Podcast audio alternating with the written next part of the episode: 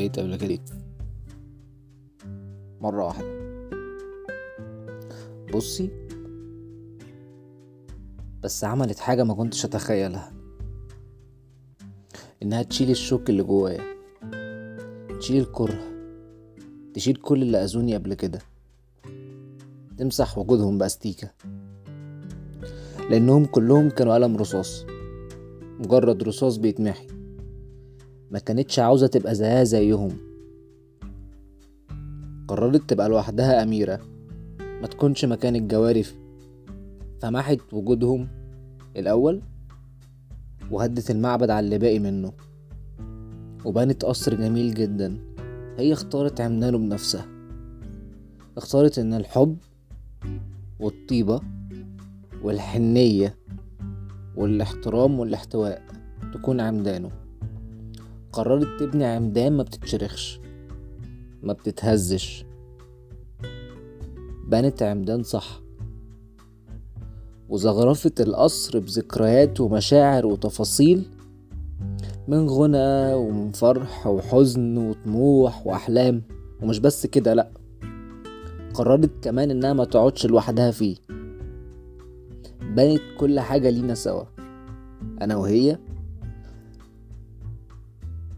وخلتني دايما قبلها في كل حاجة. كل حاجة كل حاجة. وأنا ما فهمتش ده. وقلت هتموتني. وتاخد القصر اللي اتبنى على جزيرة الغالية اللي محدش بيدخلها. كنت بحاول أخربه من وقت للتاني.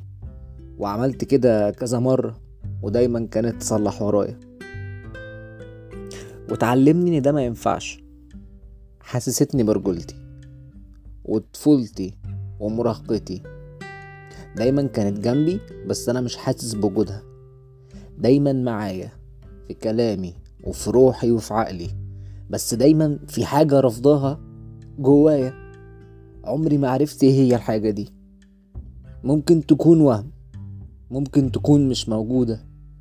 الحاجة دي بس دي بس هي دايما كانت بتثبت إن اللي بحسه ده وهم. بس أنا لسه مستوعب جمالها وروحها اللي حواليا طول الوقت زي الملاك الحارس. قررت إن أبعد عشان خلاص هي تعبت وأنا بقيت أذيها مع إني عارف إن اللي بيأذيها البعد مش أنا. بس خلاص دايما بسمع حاجة عمري ما صدقتها ومن الحب ما قتل. أنا حسيت إني ممكن أكون سبب في ده فرفضت وقررنا البعد لأن ده أنسب حل. استهلكنا كتير من مشاعرنا. بعد ما كنا بندي بعض طاقة تكفي كل اللي حبه واللي بيحبه واللي ما حسوش بطعم الحب. هقول إيه ولا إيه؟ لو لومت حد هلوم نفسي وهلومها قبل ما ألوم نفسي. هلومها على إنها ورتني الحياة الجميلة الوردي. النقاء الرباني اللي بيتولد بيه الطفل. كانت زيها زي الطفل من جوه. ورتني الحياة الجميلة الوردي اللطيفة. هي كانت الملاك الحارس اللي نازل من السما وهلوم نفسي اني سبت نفسي أعمل كده وأروح معاها وأسيب الضلمة اللي كانت حواليا. كنت مألفها.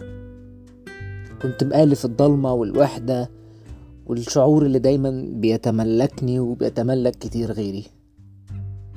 ولكن النور القوي مرة واحدة بيعمي وبيقتل وبيأذي أكتر منه بينور الطريق. نورها كان كتير وكان شديد عليا لدرجة إني ما استحملتش ورجعت تاني للضلمة اللي اتعودت عليها.